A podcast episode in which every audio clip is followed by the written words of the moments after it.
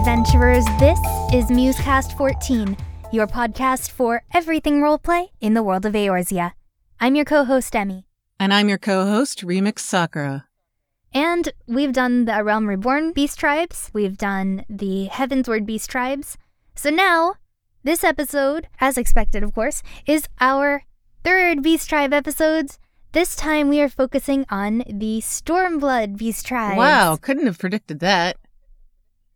Yeah, really. It's I, I never would have guessed. Anyways, so I mean we've we've we've talked a little bit about beast tribes before. Um let's just get started with this episode, shall we? Yes, let's get started with the first beast tribe we meet, the Kojin. They are, of course, the turtle like people that reside in the Ruby Sea. Their factions are the blue and the red. The blue are our friends, the nice guys. The red are the bad guys that work for the Garleans. Yeah, so let's go into a little bit more about both of those factions. The red Kojin are more mercenaries. They've put their faiths in the in the kami aside and they've, like you said, work for the Garleans. And the blue Kojin are traders. And they try to lead more or less peaceful lives. They don't want to work with the Garleans and fight. They take goods that they find in the Ruby Sea, or art that they make from items that they find in the Ruby Sea. And what both of them are doing, regardless of whether they're mercenaries or whether they're traders, is they're trying to get precious objects. Really, the Kojin are, are treasure collectors. They are a very object based society, and they think that the, the kami reside in these relic objects, these precious objects they might be old objects, they might be valuable objects. It's not really clear what makes an object precious as far as we know, but a Kojin will just come across an item and be like, oh, the Kami's in it. Yeah. now, Kami is usually translated as God, but it's something more like a spirit, I think we would say. There's some sort of divine essence that lives in these treasure objects, they believe. And the kami are multiple, they're infinite. Susano is an example of a kami, but there are countless others in this particular belief system that is prevalent in the Far East. Right, including living things. They think that in order to get to the mortal plane, your soul has to be part of an object first. It's sort of like a transition state for the Kojin. And everybody ends up getting named for the object they were before. Right, which is a little bit weird. It makes me think like what was what was Soroban before? A, a, what uh, was I don't know. What is a Soroban? I don't know. I don't know either. anyway, so Soroban was once an object. Yes. What is he now?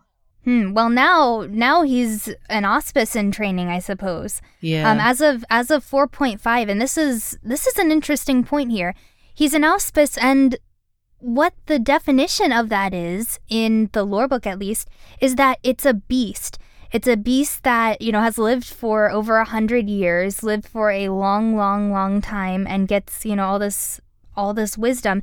And so the Kojin, they really are a beast tribe in that they're considered beasts. You know, all of the four lords that we see, for example, are all animals. You have Byakko, who's a tiger. You've got Seiryu, who's a snake.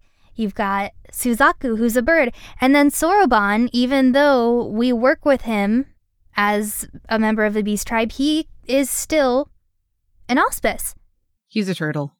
He's a talking turtle, but he doesn't look like what we in the real world would consider, you know, an average turtle. He's a bipedal turtle. Yeah, he's got a shell, though.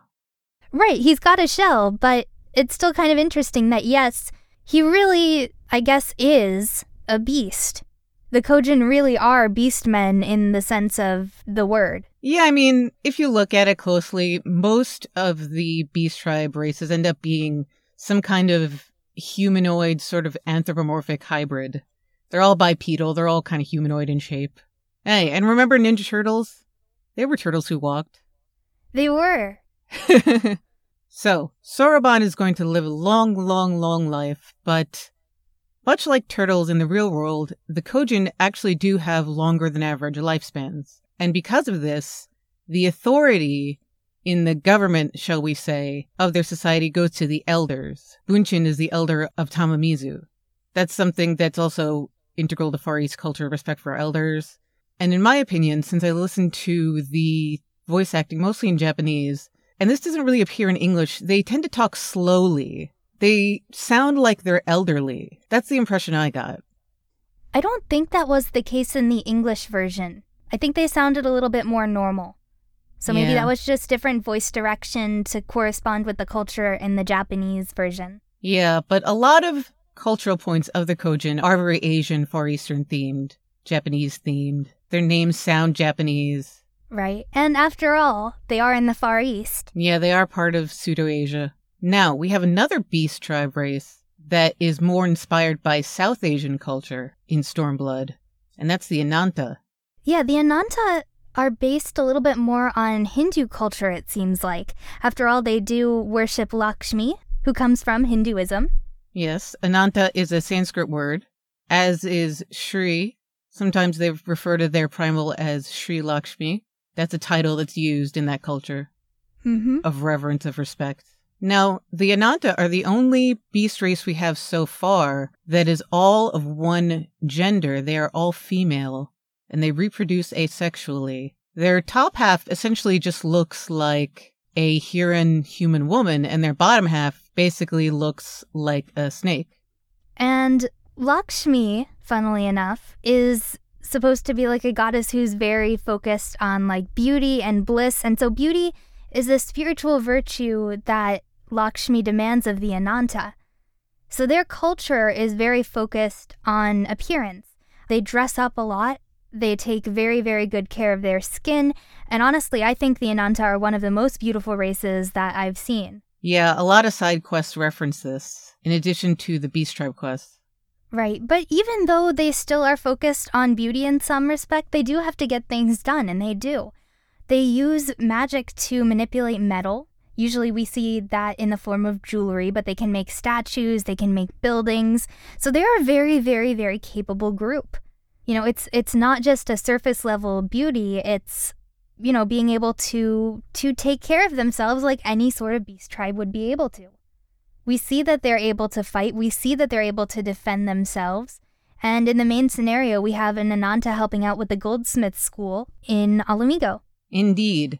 And the actual Ananta Beast Tribe quest deals with a faction of the Ala Mhigan resistance that's mostly made up of Ananta that's stationed at Castellum Velodyna. So, as fighters, they ally themselves with the Ala Mhigan resistance and provide soldiers and are very capable on the battlefield. Usually we see them with rapiers or bows and arrows. So let's not forget that they live in Garlean occupied territory. And of course, like most other beast tribes, there are two factions. The Vira faction are the ones who are our friends, and the ones who are allied with the Ala Mhigan resistance. There's another tribe, the Qalyana, that are much more insular in their ways, and basically instead of opposing Garlemald, let Garlemald do what they wanted, as long as they could be left alone. Right, and it was this tribe that ended up summoning Lakshmi at the summit between all the Ala Mhigan leaders. So they may be a little bit more extreme, I suppose, than the Vira are at the moment. Yeah, they summoned Lakshmi the first time in the main scenario, too. Now, in both tribes, the leadership lies with the Brood Mother, which is a title that's passed down from mother to daughter and is believed to have existed since the creation of the Ananta. They believe they were created by Lakshmi way back when in the origin myth. What we do know for a fact is that they have existed since the time of the Allagans.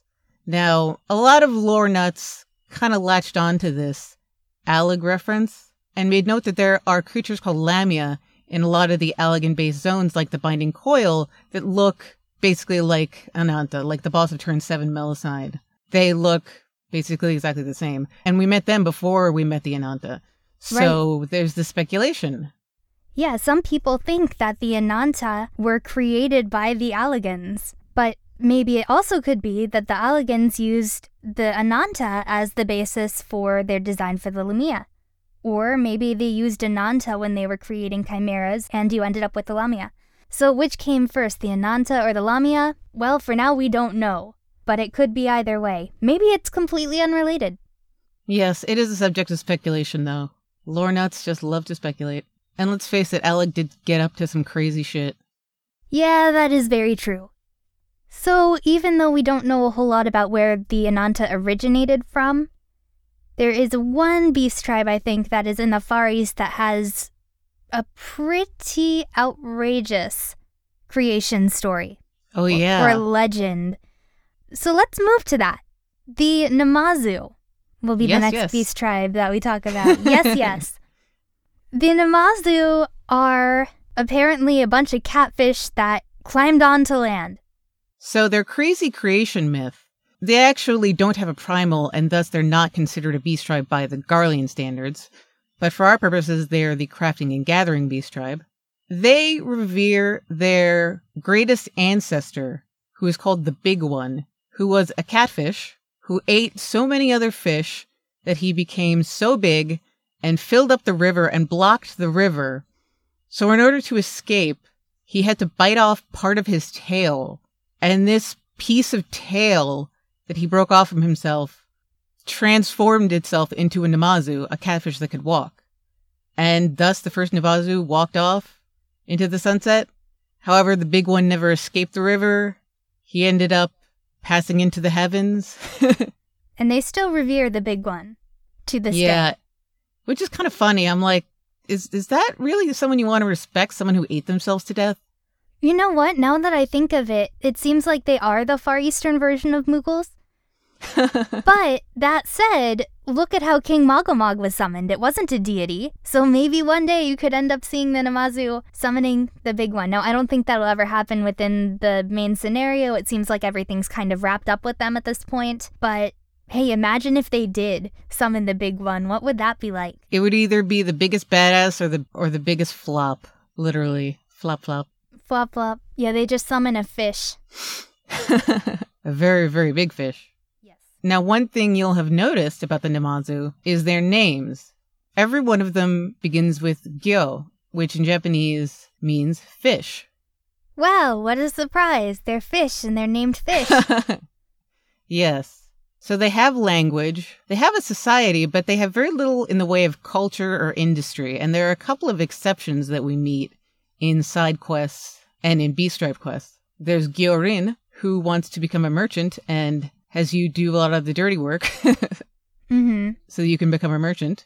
So that he can become a merchant.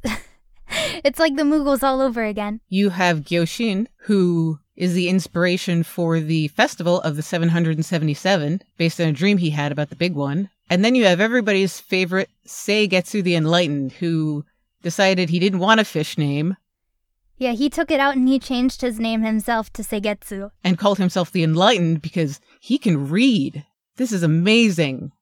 This is amazingly unique. I guess it's not all that common for Namazu to be able to read. It's been shown that Eorzeans, many Eorzeans don't know how to read either, or write for that matter, or spell properly, so there's a bunch of different variations on how things are spelled. Yeah, so needless to say, he's probably the smartest Namazu that's ever lived. He kind of takes charge of the festival of the 777. He hands out your beast tribe quests. He bosses everybody around, works them to the bone. And that whole quest line's really interesting. We won't spoil it for you.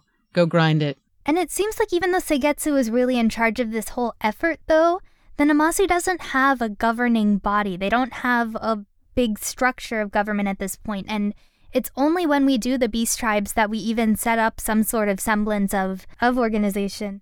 And that said, though, the Namazu has been helping the people of Doma. When Doma was founded, they were messengers, and it helped unite the factions of Yanxia to create what Yanxia is now. So, in return for helping them so much, the Namazu ended up getting some bells to wear on their necks, which they still wear to this day. Now, how exactly the current generation of Namazu got bells, I'm not sure. Maybe they made them, maybe they traded for them. But somehow, maybe they were passed down. Hmm, that is not explained. Not really. And the Warriors of Light end up getting these bells too. So who knows? Where are they getting them? Where's the bell manufacturing plant? I'm going to say the East Aldenard Trading Company, but that is pure speculation. Hmm, it's possible. now, one of the weirdest part about the Namazu, I think, is that unlike a lot of the other beast tribes that we've seen, it doesn't look like they have a lot of factions. They don't have a bad guy faction. We just help out the ones that are hanging out in Doro Iro. And while some of them have become civilized over there, there are some who are still wandering around in places like Yanxia, and they still live along the rivers. So they aren't bad. There aren't any Namazu who are opposing the faction that we work with. But there are definitely some who are not quite as enlightened and are still living in this very free reign society. Primitive, I would say. Yeah, primitive, or it, it just doesn't have a lot of structure to it and a lot of culture. So they exist, they are beast tribes, but we see them in the open world if you aren't working with them as just a regular mob. Yeah, and they will attack you, so they're not very nice. Right. But why? Who knows? Eh. We won't really get to know. But yes, the Namazu are very diverse and very humorous. They're also, like the Moogles, seen as very lazy and making you do all the dirty work. As far as their drinking habits, they don't drink alcohol, but apparently they get drunk off tea. So they have a little bit of an intoxicating beverage. Right, but I guess alcohol either isn't their taste or isn't effective. Yeah, but a regular old cup of tea, they'll they'll get crunk. Imagine a character who enjoys tea hanging out with a Namazu and wondering what in the world is going on. yeah. Some of the quests you get in Yuzuka Manor reference that. That's the other place where they've sort of congregated together. And they have so many side quests and there's so many funny little stories about the Namazu. But it's nice to see another lighthearted, humorous, funny, cute beast tribe. I agree. It's nice to have some levity every so often. And it's nice to have a beast tribe that'll help you level your crafters and gatherers. So I definitely recommend leveling up your Namazu and getting that Mikoshi mount. Washoy! Washoy! and that wraps up all of our beast tribes that we will talk about in this episode. Believe it or not, that's not all the beast races that exist on Hydaelyn. That's right, there are a lot of other beast races that appear in Eorzea, but unfortunately, we don't have enough time to talk about that, so all of those will be part of our bonus content. So for all of our Patreon supporters, please look forward to that. Yes, anyone $10 and above gets access to bonus audio content and text content. However, we've talked about a lot of beast tribes. Way too many for me to count in my head at the moment. so, that said, you might be interested in role playing a beast tribe character. But can you? Sure, people do it. We've talked to them. That's why we made this episode. I mean, these are all intelligent beings with their own cultures, values, sometimes their own industries, their own mannerisms of speech, they may lead more simplistic lives than those more civilized spoken races who live in cities, but they're just as quote unquote human as anyone else. There's actually a page in the second lore book which argues that the term beastman is prejudicial and should be dropped and basically argues that there's no difference between what we consider beastmen and what we consider non beastmen. Right. After all, all of these characters that we interact with have their own distinct personalities. Well, perhaps except for the hive mind, who work as a collective. Yes. But seeing as role playing is about creating your own unique character, you probably would want to create a character that has a bit more personality than just, I'm a robot. I do what the overmind says. Yeah, you want to be part of the non mind. Right.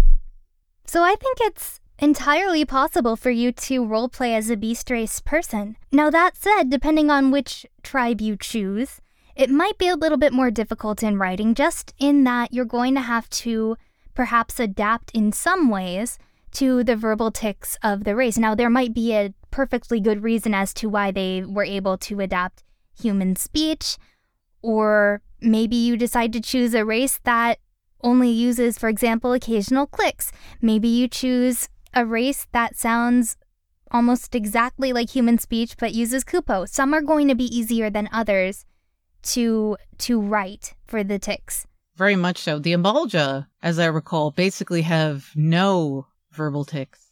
Right. So it may be a little bit difficult for some and not so much for others. And who knows, some people may be very, very quick at doing it. I imagine over time, you probably would get a little bit more used to writing in a certain speech pattern or speech style of your character.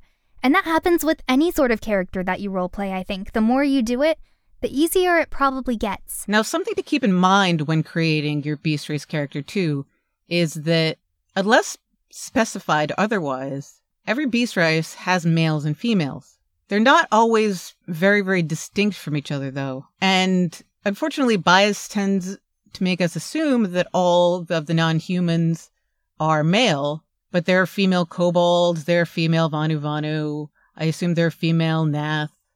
It's only the Ananta that have been specifically designed to be all female. Right, which may present a problem if you're trying to create a male Ananta, because what are they like? Well, they don't exist. Yeah, that's kind of lore breaking, but who says you can't? Yeah, nobody's saying you can't. you can Yeah. roleplay as, as whatever you would like. I think it's kind of funny how you can tell the female Vanu Vanu because the fact that they wear flower crowns around their heads. And you can tell the female kobolds because they have lighter colored fur and pink armor. I call this the Ms. Pac Man effect. How, in order to create Ms. Pac Man, they just put a bow on Pac Man. Mm-hmm. Now that presents another little obstacle then. If you're trying to create a female Vanu Vanu, for example, you might be interested in using a character costume that they have in game. We have a Vanu Vanu costume where you can just put on their head and put on their body, and that's fine, but then you can't put on another hat on top of that. So that may be a little bit tough to distinguish, hey, I am a female Vanu Vanu, unless you put it in your description or something, and that might help. The same thing goes for beast tribes that don't have costumes at all, like the Sylphs or like the Namazu. It may be a little bit more difficult and take a little bit of explaining to people that, hey, I am a Namazu. You know, Moogles might be easy, they have a Moogle costume, but not all of your beast tribes have those costumes. So you'll have to just state that outright. Hey, I am such and such. Yeah. And as far as the gender thing goes, some beast races have a distinction between the naming conventions of males and females, and some don't. Goblins have it, sylphs have it, Namazu don't have it. Ixal actually have a pretty complex naming convention. They have it, Amalj'aa don't. Like we've been saying, every culture is different here. And so that initial moment of contact with other role players might take a little bit of explaining for them, but I think it's entirely possible to roleplay as a beast tribe race, even if it might not appear that they're part of a beast tribe at face value. We're talking about role playing in game, right? Yes, role playing in game. Now, role playing on other mediums like Tumblr, that'll be a little bit easier because you can just state on your profile, for example, hey, I'm a Namazu, and that'll be it. People can just read it outright. But a lot of people approach other people in game just assuming, oh, I see a Roegadyn. They must be a Roegadyn. I see an Elezen. They must be an Elezen. And it's not until you actually get to know that person and role play with them that you start realizing, no, this is not what I thought that they were. Yeah, you've got to just pick the closest approximation in the character creator that you can get and understand that you're going to have a little bit of a hard time explaining this to everybody that your character is actually of a different race that's not in character creator. But it's been done many times.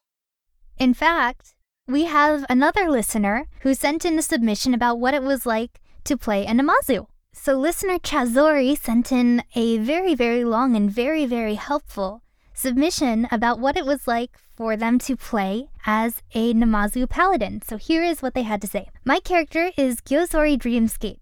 She is a Namazu paladin. The idea initially panned out from just playing FF14. I made my way through all the content, and when I got to the latest expansion, I fell in love with the Namazu.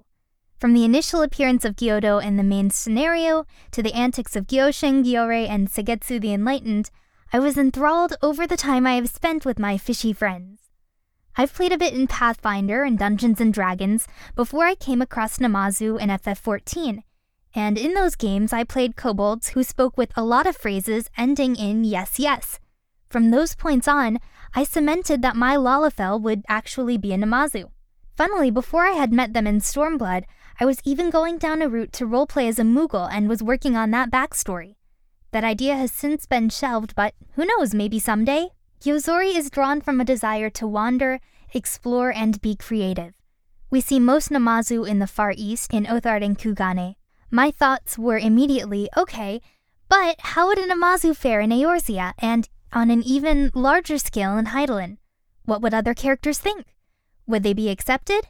What does the Namazu itself think by differing technologies or even laws? How about just daily slice of life things? These things are not upfront for us to experience. Combine these things together, and you have Gyozori, with, of course, more background information to be found out through character interactions. I find the Namazu very appealing. For one, I just like playing smaller characters and like the thought of a small character standing toe to toe with a much larger adversary. Cough, cough, cough, scoop a toot. Cough, cough, cough. scoop a toot, pretty much. That's exactly why I created him. Additionally, their speech mannerisms and just being able to be a silly, fun character that can provide a good base for introducing various random spur of the moment events in a group or adventuring party. The forests of Gridania may be awe-inspiring for a Namazu who may want to investigate what makes the trees so tall, thus halting a hunting party in its tracks. Most importantly in Gyozori's case, horsebirds, or chocobos as you Eorzeans call them. These minor details can lead to deeper conversation even if it just becomes a minor side quest, but it adds flavor to the character and groups. Chizori goes on to say, the biggest advantage of playing a Namazu is actually an advantage for other player characters too. These PCs get to interact with a different race entirely that aren't included in the rest of the spoken races. NPCs are certainly one thing, but a PC of a beast race can add interesting dynamics to a scene. It also gets you, as a player of a beast race, a chance to expand and make a storyline you may not be used to. Every tribe has their own beliefs, culture, goals, and religion. These points may lead to expansive storylines that just a simple conversation can spark, or writing material for you to expand on for your backstory. As for disadvantages, the most glaring one is the fact that you don't have an avatar that represents your character in game. I cannot recall how many times I've been referred to as a Lalafell or Taru by those in game. Most of the time, it can be corrected with a simple, kind whisper letting them know, along with a link to my character art. That's a good idea, letting them know what the character actually would look like. She goes on to say, There have been a few unfortunate events where I have been told that my character was stupid, or just referred to as a Lalafell instead, as if the Lala they saw was under some kind of identity crisis. These events, rare as they are, can be very discouraging. Most of my interaction takes place in game and on Discord channels. There have also been many thoughts of me playing or GMing a Pathfinder slash Dungeons and Dragons 5th edition game with Final Fantasy classes and races that I would really, really enjoy. Yes, yes. Beast tribes really allow you to think outside the box. Some of them have so little information on them compared to the spoken races that your creativity can run rampant while still staying true to the core of the race itself. A Moogle White Mage or Conjurer may be indebted for the help provided by a group of adventurers and lend their furry paws to their group while playing tricks on the members and ending every few sentences with a sharp kupo. A kobold might give up its pickaxe and regiment to become an entrepreneur by selling their goods in Limsa, but be attracted to some rare ores. A Vanu Vanu may want to see what's below the clouds, and an Ixali may want to see what's up in them, but they need friends to make the perilous trek. Playing humanoid characters are certainly more relatable as they have very similar characteristics as you, the player, does behind the screen. In my case, for example, Gyozori can easily feel dried out by being out of water too long, something an Elezen, Hyur, or Miqo'te would never even think about. So, every so often, Gyozori will pull out a flask of water and dump it on herself to, to help rehydrate herself. You may think something odd of me if I did that in real life. I didn't think about that. That's really cool. Just paying attention to that sort of detail, I think would make for a very well fleshed out character. Yes, yes. And she concludes with The biggest thing is not to get discouraged if people ignore you or think your character is way out there or doesn't make sense. Have fun with it. As a wise man once said, if it's not fun, why bother? Thank you so much, Chizori. Thank you. I think that provided a lot of insight of what it's like to play as one of these more outrageous Beast Tribe members. Yes, and there were many other people that we spoke to. Some of them contributed to our episodes, some didn't. Yes, so a big thank you to everybody who helped us put together this episode. Yes, and thank you for doing something creative and different in the RP community. Indeed, Kupo. Yes, yes. and that wraps it up for our Beast Tribe series. It's been a whirlwind, but it's been fun. It has. There's so many. We did three episodes, and there's going to be a bonus episode on Patreon. Actually, two bonus episodes. Remember, we have the Dragon Speak episode. Oh, yeah. Yes, we're going to do an entire bonus episode on the dragon language, aka Dragon Speak, which has been developed as a very fleshed out conlang by Koji Fox and is way more complicated than I thought on first glance. So, for our next actual Musecast episode, though, not bonus content, what are we talking about next? Actually, I think we have something a little bit different in store for our next episode. We do. We are unfortunately having another one of those real life situations. But a good one. A very, very good one. That will prevent us from recording for the next couple of weeks. But to in order to continue to bring you content, we're going to bring you a voice RP skit that we've been working on for a long, long time. And I'm really excited to finally release this, maybe because I'm in it. That's true. Yeah, we're doing a it's a mother focused voice RP skit and we wrote it up ourselves. It was really more Remix who wrote it up herself. I call it Operation Archon Deleted Scenes. And a friend of ours, Risrael Kanbarbin, who did our character creation 101, plays Raubahn. And the scene takes place during Operation Archon, aka the end of the 2.0 main scenario. So please, please do look forward to that, because I'm very excited about it. I am too. I'm looking forward to how that turns out. I think you guys are really going to like it. Yes, it's just something so different than a normal episode. We've got sound effects, We've got background music. We've got this whole sound design, much like some of the previous voice RPs that we've done over the holidays. Yes, so you can expect that within the next few weeks after we release this episode. Now. Now. Wow. We know it's going to happen. Now, we know what happens next. Indeed. So, every episode, because we love playing the game so very much, we give an account of something that has happened between the last episode and now. In game, out of game, in character, out of character, just something that is FF14 related that's happened to us. So, because you started last time, I believe, I'll start this time. This morning, as we are recording this, it's February 2nd, and we had the announcement of a little bit more information about Shadowbringers, the next expansion that is coming out in FF14. And so I got to take a little look at that. I didn't see the entire keynote speech, but I did get to take a look at the extended trailer and the information this morning. And a lot of it was what I had expected. But what was most interesting to me was, of course, the main scenario and the plot of that, and just kind of speculating on what could it possibly be in our next expansion? Where could we be going? What could we be doing? So we know already that we are going to become the warriors of darkness, bringing darkness to wherever it is. But when we went to FanFest in Las Vegas, I had this theory that maybe we could be going to the first. And after seeing this trailer, and I won't spoil it very much because some of you may not have seen the trailer and and if you're listening to this and Shadowbringers has already come out, then you can tell me just how wrong I was or how right I was. But at the time that we went to FanFest in Las Vegas, I thought that there was a very good chance that we were going to the first. And a lot of people thought that we were going maybe to do some time travel shenanigans. But it looks like with this new trailer, the chance of us actually going to the first has climbed pretty considerably. So I am very excited about potentially going to the first. We'll just have to see what comes out of that. And of course, we had Viera confirmed, and our new tank being the Gunbreaker, which I thought it was going to be Soldier, but it's Gunbreaker is our new tank, and, and of course, Scoot plans on remaining Paladin no matter what. And I've already got his, his glamour in game for his Shadowbringers thing, which is going to just keep the Super Scoot outfit, but get rid of the mask and put over a whole hood because he I've I figured out a good way for him to to rationalize Shadowbringers in this storyline really where he is the warrior of light. And if that's the case then this expansion is really going to test because he thinks in black and white how far is Scoot willing to go to keep his oath? How far is he willing to push his own comfort zone? How much is he willing to to give up and rethink in order to keep this oath that he's given as a paladin? Hmm. So he's he's really not thrilled about being a warrior of darkness because he's always thought darkness is bad.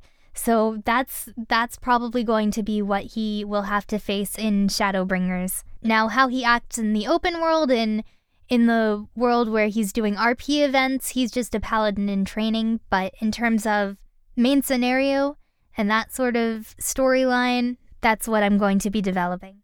Interesting, interesting. The majority of the time, I actually play my main Natsuki as a non combatant. Mm-hmm. I say that he was an adventurer in the past or that he's an adventurer sometimes, on occasion when it's needed. But like you, I have sort of two versions the version that gets brought into RP and the version in my head, which aligns more with the main scenario. Yeah, and I've found that a lot of role players that I've interacted with, especially on Tumblr, we have these different universes where there's like a Warrior of Light universe where I treat the character as the Warrior of Light. And then there's this other universe that I interact with in game where they may not be a Warrior of Light. They're just, you know, they're just Morgana, they're just Kip, they're just whoever whoever is is there, but they aren't necessarily a Warrior of Light. And so having those two distinct universes is pretty cool. Indeed, indeed. Now, my story. Hmm, what have I been doing in game? I've been doing a lot of Eureka because I'm crazy. Oh, I have too. so I guess we both are. But then again, we're Yeah. hosting Musecast 14. What did you expect?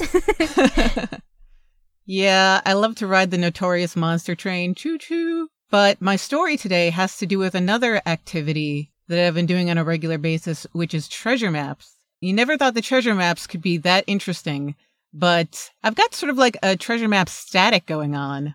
Every Thursday night, we run maps basically until we fall asleep. and it's a lot of fun, and we're on voice chat, and we're Sloppy. about how such and such doesn't sell on the market board for much anymore. Such and such crashed the market. oh my god, I hate the shifting canals of Uznair. I do too. Now, if I remember correctly, your group runs it a little bit different than a lot of groups on Gilgamesh do. Most people that I know at least do whoever owns the map can need on everything, and then whoever is running it and doesn't own that map can greed. yeah, we do it in a different way that at first seems kind of iffy and a little confusing, but once you get used to it, it's actually a lot more fair than other systems. And it works for us just because we do this on such a regular basis. And this is apparently inspired by something in World of Warcraft. Basically, everybody that participates in maps gets their name put on a list in a separate Google Doc. And the first time you join maps, you're at the bottom of the list. Now, every time that a valuable piece of loot drops, and we decide in advance what is valuable and what's not valuable, based on current market board prices, the person at the top of the loot list has the opportunity to need on the item. They can either use their need roll or pass, in which case the next person on the list has the opportunity to need on the item. And it's totally agnostic to whose map it is. So in that way, it kind of equalizes who gets a chance at valuable loot. It's not just the people that have gatherers leveled up that are gathering all their own maps. And over time, it makes the drops of rare loot or valuable loot more even and evenly distributed. But that's not even my story. What's your story? Though it is interesting. One day, we were in Yanxia doing our maps, and we came across an A-rank hunt. Now, all of us are already in a party, so it was easy to get a group together. However, you know, when hunts come up, there's always people shouting LFG, LFG, looking for a group. So we invited a few strangers into the party. Now, something I learned about double seater mounts. We have a lot of fun in our maps group about sniping the double seater mounts. Like someone will summon a double seater mount like the whale or the wedding chocobo, and it's like a race to say who can snap up the second seat first.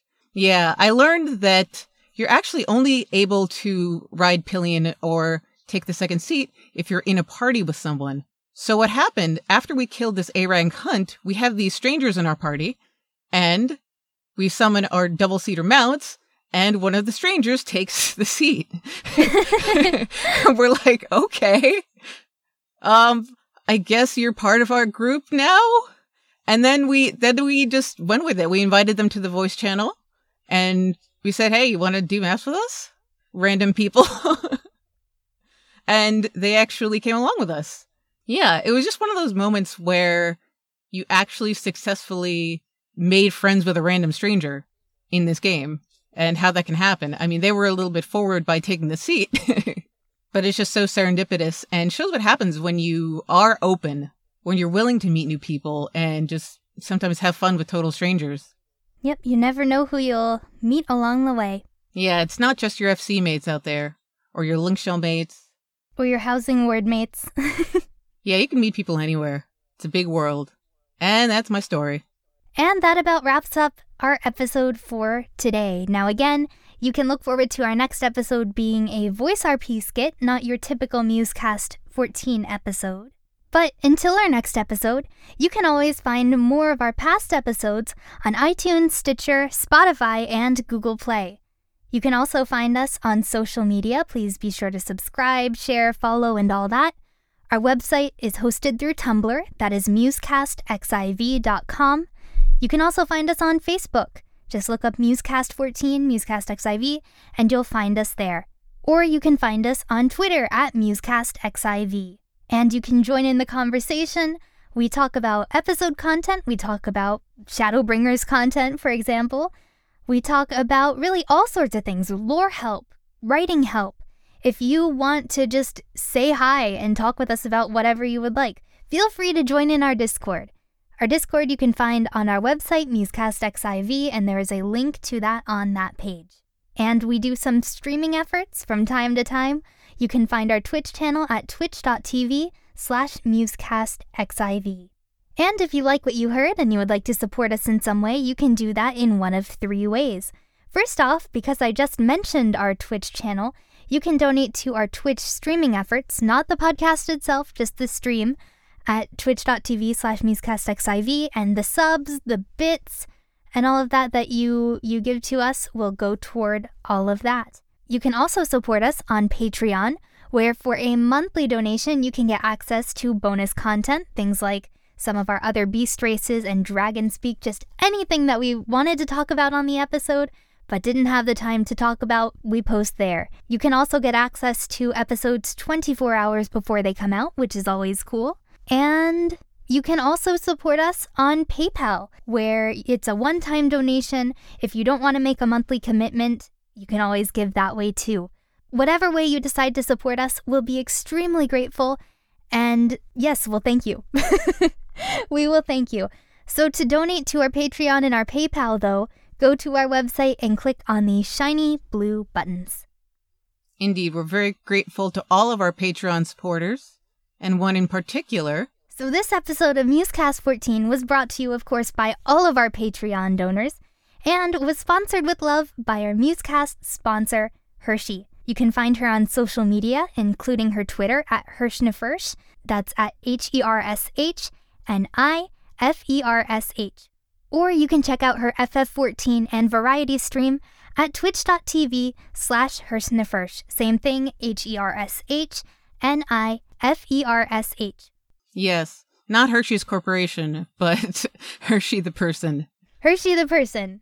Thank you again, listeners, for joining us on this epic Beast Tribe adventure, and we will see you next time. Yep, see you next time. Thanks for listening to Musecast 14. Tune in to our next episode Operation Archon Deleted Scenes. Happy adventuring, may you ever walk in the light of the crystal.